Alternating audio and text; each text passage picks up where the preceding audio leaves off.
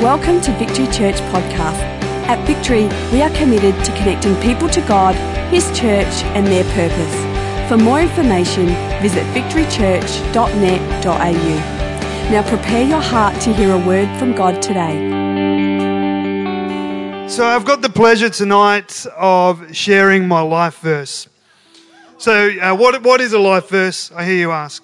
So, it's a passage of scripture that has been a constant source of encouragement since, uh, since you were a young Christian. So, for me, it's a lens at which I look at life through. So, it's a filter at which I look at problems and situations that are in front of me. It's an anchor for me that I come back to when there's storms in life. So many Christians have a life verse, but you may not know it as a life verse. You may uh, have it as a one or two or three scriptures that you come back to, but you always come back to those. So I'm going to be sharing about mine. And my life verse is Matthew 22, starting at verse 34. When the Pharisees heard that he had silenced the Sadducees with his reply, they met together to question him again. One of them, an expert in the religious law, tried to trap him with this question Teacher, which is the most important commandment in the law of Moses? And Jesus replied, You must love the Lord your God with all your heart, all your soul, and all your mind. This is the first and greatest commandment. A second is equally important that you love your neighbor as yourself. The entire law and the demands of the prophets are based on these two commandments. To set a bit of a picture, the context for this is that Jesus has entered Jerusalem and he's sitting in the temple and having a conversation with these Pharisees and Sadducees, who are the uh, religious elite of the day. And uh, during Jesus' ministry, he had been having these running battles with the Pharisees and the Sadducees because Jesus had been had come and he'd upset the order. He'd changed things. He'd been saying things that were counterculture to that time. So, where we are at the moment is Jesus has just been questioned at length by the Pharisees, and they try to trap him with this final question. You see, the Pharisees had taken the Ten Commandments that Moses had come down the mountain with and had expanded them to 613 laws, religious laws, let alone every other law. And the Pharisees had memorized each one of these laws. So Jesus responds with the greatest commandment You must love the Lord your God with all your heart, all your mind, all your soul, and love your neighbor as yourself. And I'm sure that we could all recite that just as easily as we could recite John 3:16. You see, I, I grew up in Ceduna, and I have the great pleasure of taking my family back there uh, quite regularly to see my family who are still living there. And uh, Ceduna, as, as, if some of you don't know, it's a beautiful resort village. Um, if you're thinking of going to Cairns, don't go that far. Just go to Ceduna. So Ceduna's a, it's just under 800 kilometres. It's a nine or 10 hour drive west of Adelaide. And with my family, we get to go back. We see my family and... Um, We've got this beautiful car. It has air conditioning. It has uh, iPads. Well, the car doesn't have iPads. I give the girls the iPads, which keeps them entertained. We have the little TV screens in the back of the headrests, which they just watch movies for eight hours straight. They come out like zombies with square eyes. But you see, back when I was growing up in the, in the early 1990s, my dad had this green Ford Falcon with leather seats, with no air conditioning, and there'd be my mum and my dad and my brother and I driving from Ceduna to Adelaide because Adelaide was the holiday destination, which says a lot about Ceduna, I guess. And there'd be my brother and I, and we'd be in the back seat. It's hot, it's sweaty, your legs are sticking to the leather seats, and you lift them up and you get that sound. One hour goes by, two hours go by, three hours go by and two brothers in the back seat do what all brothers do in the back seat. We end up just fighting. I don't know what it is, but it's always my brother's fault. I can tell you that much. And it always ends up because my brother was older, or he still is older than me, he's four years older than me. It always ends up with me getting a dead leg or a dead arm, just my brother just thumping me because that's how you win arguments, um, according to the brother code. And that's when I would, as the youngest brother, I'd call out, Mum! Andrew hit me! And my brother, my mum, would swing around and she'd just have that look that mums have. Don't you touch your brother. This is my mum talking to my brother. Don't touch him, don't hit him. I don't want to hear another peep. Has anyone been there on those long distance, those family car rides? So my mum has that look that you know, don't mess with her. Mum's in only a way that a mum can do. And so my brother, who's um, just we're just sitting there, we're sitting separately. There's a line down the middle of the seat, right down the middle. That's my side. This is mine. This is your side.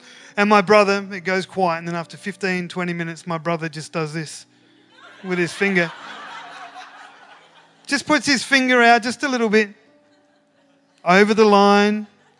And then all of a sudden, I see this finger in my peripheral vision right here, about an inch away from my face.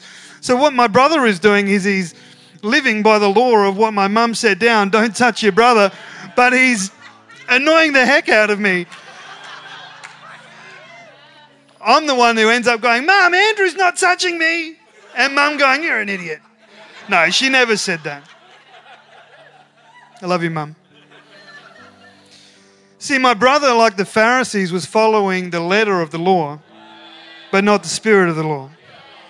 You see, the Pharisees had gotten lost memorizing and enforcing the law, that they'd forgotten the reason behind the law, and they'd missed the spirit behind it. And in this short passage in Matthew 22, Jesus is reminding the religious lawyers and he's reminding us that the spirit of the law is love. And that is the greatest thing that we can do. So let's zoom out. Let's uh, pinch out of our Google Maps, zoom out 2,000 years from dusty Jerusalem, from the camels, the donkeys, and let's zoom in here at Victory Church 2016. How does this apply to us here today? So, what does loving God and loving others look like? I believe it's seen in three different areas. Loving God and loving others is seen in our actions. I've got a beautiful family. I've been married 12 years. Um, Sarah, my wife, here on the front row. Hey. And I've got these two beautiful girls, Isla and Amelia. And if you've ever had the pleasure to meet them, you'll know that they're just lovely girls. You see, uh, when I come home from work every day, um, I don't just walk in the door and say, honey, I'm home. Hey, kids. And then go to my den. Does anyone have a den these days? I would love to have a den. I don't go into my man cave and then just sit on my computer all night. But what I do is I get down on their level. I say, Hey, Isla. Hey, Millie. I love you. I sit down with them. I play with them. We love to play Uno together. Generally ends with me losing. 20 years of practice and I'm losing to a four year old. I hug them. I spend time with them. And in the, and in the same way, to love God is to love what He loves. And He loves His church. And if we love His church, our actions will reflect that. So, an easy way to show love is to serve. We're blessed with many areas in this church. It's a big church. We've got a fantastic kids ministry, we've got a phenomenal hosting team. The cafe is amazing. We're blessed with so many different areas to serve in the church. I understand that sometimes there's a, a season for us to sit, to be able to receive, but God loves us too much just to leave us there. You can only receive so much, and you'll never find real fulfillment. You'll never find real love until you give. See, sometimes we wait for the perfect opportunity and we wait for the, uh, the doves to appear or an angel to descend from heaven or or, or, or the audible voice of God to say, move and do this. It's time that you volunteered in the kids' team. But that'll never happen. See, we've just got to do something. Just make yourself available. See, we could be waiting forever for the perfect timing. We could be waiting forever for the perfect opportunity. We could wait, be waiting forever for the perfect opening. But we sometimes we've just got to move. We're created to be fruitful. We're not created to just be consumers.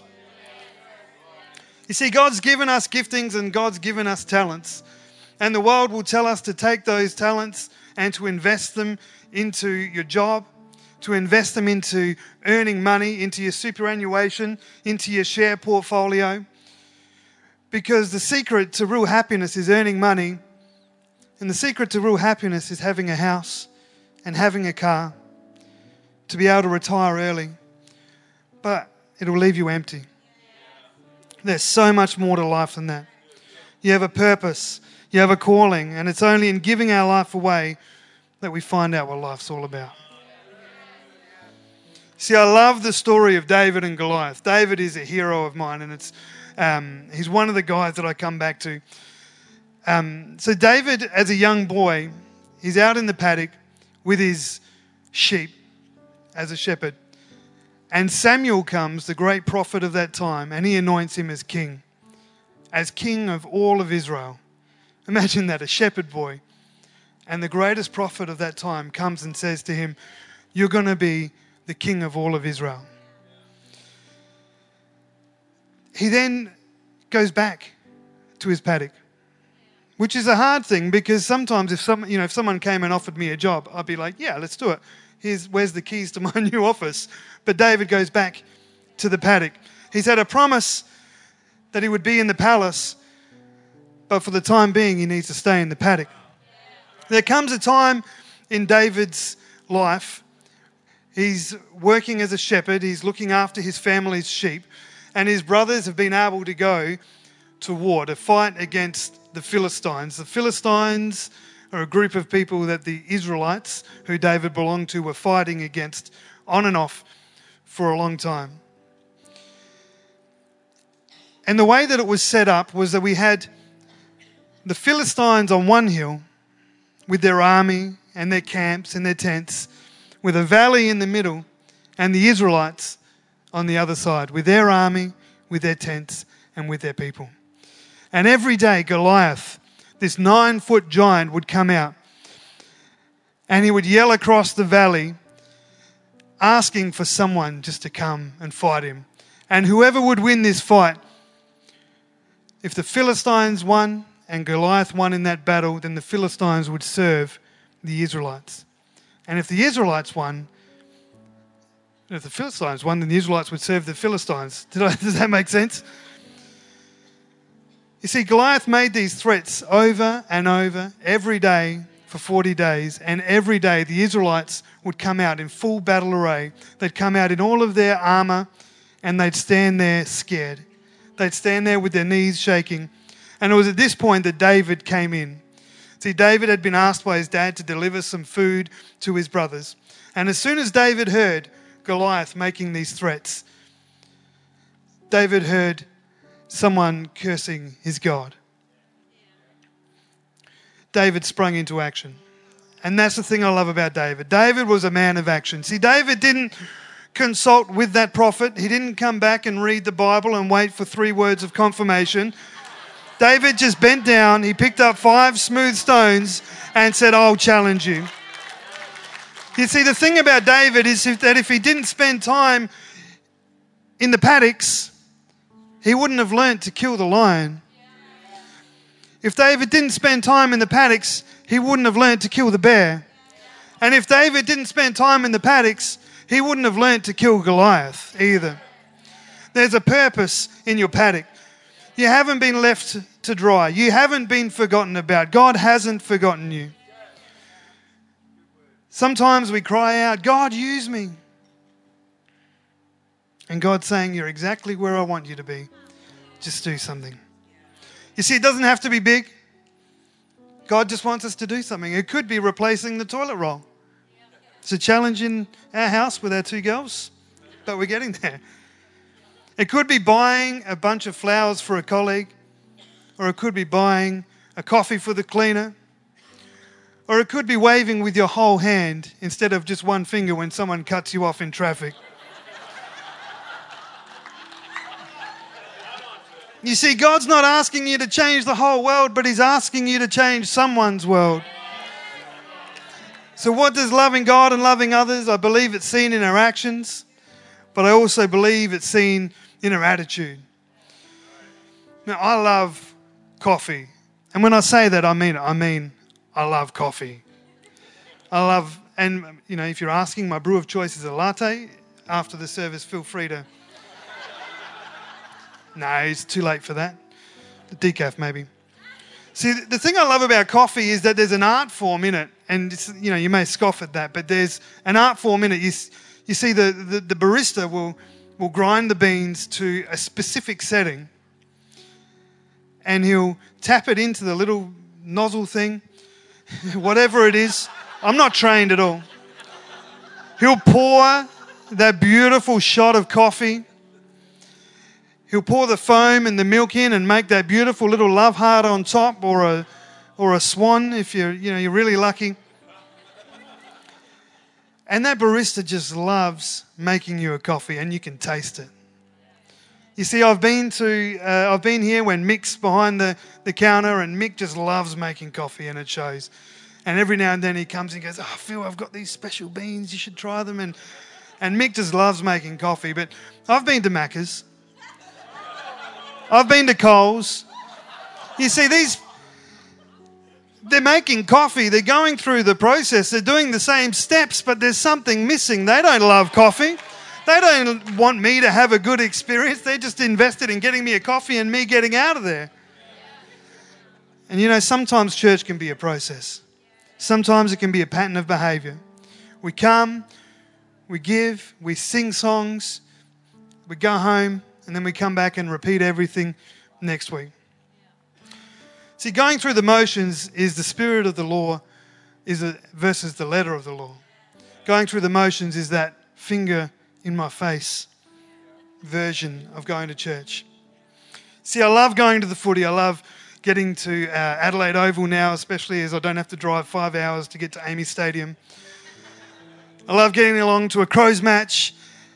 And I've got to tell you, if you've ever been to a Crows match at Adelaide Oval, especially when Eddie Betts is dominating, it is hard to be quiet. We sing, we chant, we boo at the umpires, especially when we're playing Hawthorn. It's hard to stay silent, but church is different sometimes, isn't it? But I don't know why. We have this world class worship. We've got a great atmosphere. During worship, do I lift our hands? Do we change our posture from closed and negative to open and surrendered? Know, I love to sing. I love to get up the front and jump around with the youth and with the kids. There's so much energy there. And I, and, and I got to tell you, there's a reason why I've been asked to share my life verse and not lead worship. I'm just the worst singer in the world. I'm a terrible singer. But the point is, it's so loud. There's so many people around me that I don't care. People can't hear me anyway. So we, I love to sing loud. I love to lift my hands. I love to jump. Let's get passionate. During the message, do we lean in? Do we take notes? I'd love to know how many times we've checked Facebook during this message. There's no test, it was just a rhetorical question. You see, if we're coming to church every week, why be miserable? It's just like the back of my family car, the brother in my finger, with his finger in my face. Brother in my finger, that's weird. The spirit versus the letter of the law. You see, this life verse has helped me to love the church, not just go to church. So, what is our attitude towards our neighbor? It's so easy to be easy to be judgmental. It's so easy to make automatic assumptions when you see someone. If we see someone walking through the door with, you know, big long beard, tattoos, ripped jeans, what judgment do we make? And I've got to tell you, that's probably half our church right there. I'm looking at you, Paul O'Neill. Sean Laws. You see, our attitude affects our behavior. Love causes us to be welcoming. Love causes us to be generous. Love causes us to be friendly. And love even causes us to smile sometimes. What does loving God and loving others look like? I believe it's seen in our actions, in our attitudes, but I also believe it's seen in our adoration. If you, if you have anyone in your life at the moment who has just had a baby, you'll know what adoration looks like by looking at their Facebook feed. they will fill up their Facebook feeds with hundreds of photos of their children. I did it when we had uh, Isla. I did it when we had Amelie. Every single step along the way, I was so proud. I'd take a photo. Oh, here's Amelie smiling, or she could be passing wind. Here's Amelie rolling over. Here's Amelie sitting up. Hundreds of photos. And the great thing is, with our iPhones these days, I can corner you on the street and show you photos. Don't think you're escaping. I'm so proud of my girls. I'm so passionate about my girls. But I'm also proud of this church. We have phenomenal leaders in Tony and Kath, world class worship, an amazing youth team. It's a great church. And anyone who visits us talks about our hosting. We've got a, a national, a, our youth team is known nationwide. Our kids program is known internationally. But if we look closely, you'll always find a negative. There's always going to be something that we could look at and go, well, I wish we'd do that better. But that's the finger in your face version of going to church. We're going through the motions. It's the spirit versus the letter of the law. You see, recently I got this new car, new work car. I don't get brand new cars ever. So it was such a, an amazing thing to have a brand new car. And I pulled in the lot, parking lot here, and Benno was uh, in there doing something, probably just hanging out, hiding from Elise, whatever. And Benno saw my car and he came up and it was fresh, it was brand new, and it had that new car smell that, you know, fades after about six months. And he got in and we, he was asking me all these questions about things I didn't know. He was asking me about the kilowatts, the hectopascals, the kilojoules. And I had no idea. So we turned up the sound system. That's the one thing I do know about it. Turned up the sound system. The air conditioner works. I can show you that. The seats are comfortable. But what I could have done is I could have said, Benno, come around the back and have a look at this. See where the shopping trolley dinged the side? Or I could have said, have a look on the roof where the bird left a message as he flew over. It's so easy to find the negative in anything. And in loving God and in loving others, we overlook these and we celebrate the positives. God chose to love us despite our faults, He chose to love us despite our failures. And are we the same with the church? What is our language like when we talk about the church? Is it positive, uplifting, celebrating the successes, or is it negative and fault finding? You see, we've got this amazing Christmas production coming up in several weeks, and it's going to be phenomenal. It's going to be amazing. And when we talk about it, let's talk it up. Let's talk about the amazing things. Let's talk about our phenomenal band and team that's going to be playing the rides, the food. Let's talk it up. Let's talk about the great things that are happening. Let's not talk about the negatives. It's so easy to find the negatives and to talk about them. If we're walking past in the, in the this is a, a great one of mine, and I have to catch myself all the time. You walk in the cafe and you walk by, and there's chips on the ground or there's rubbish on the ground, and you walk by and you go, oh man, kids just leaving rubbish everywhere. And we just walk by it and we shake our head and think, man, these kids disrespecting our house, house of worship. See, the other, the other alternative is to walk by, pick up those chips, pick up that rubbish, and to put it in the bin and to thank God that they're here in church. You see, there's so many churches around that would love to have a youth program and to have the amount of youth that we have here tonight.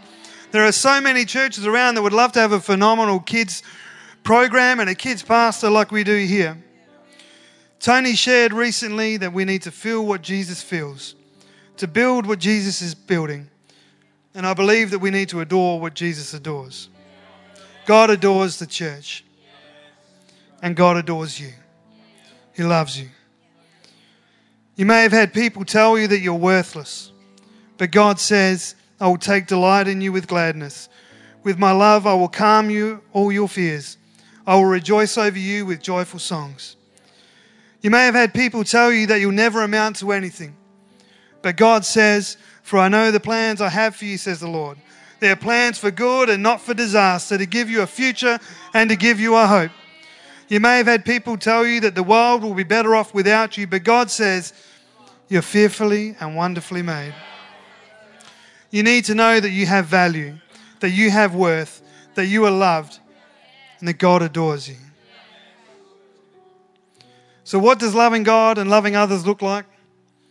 I believe it's seen in our actions, I believe it's seen in our attitude, and I believe it's seen in our adoration.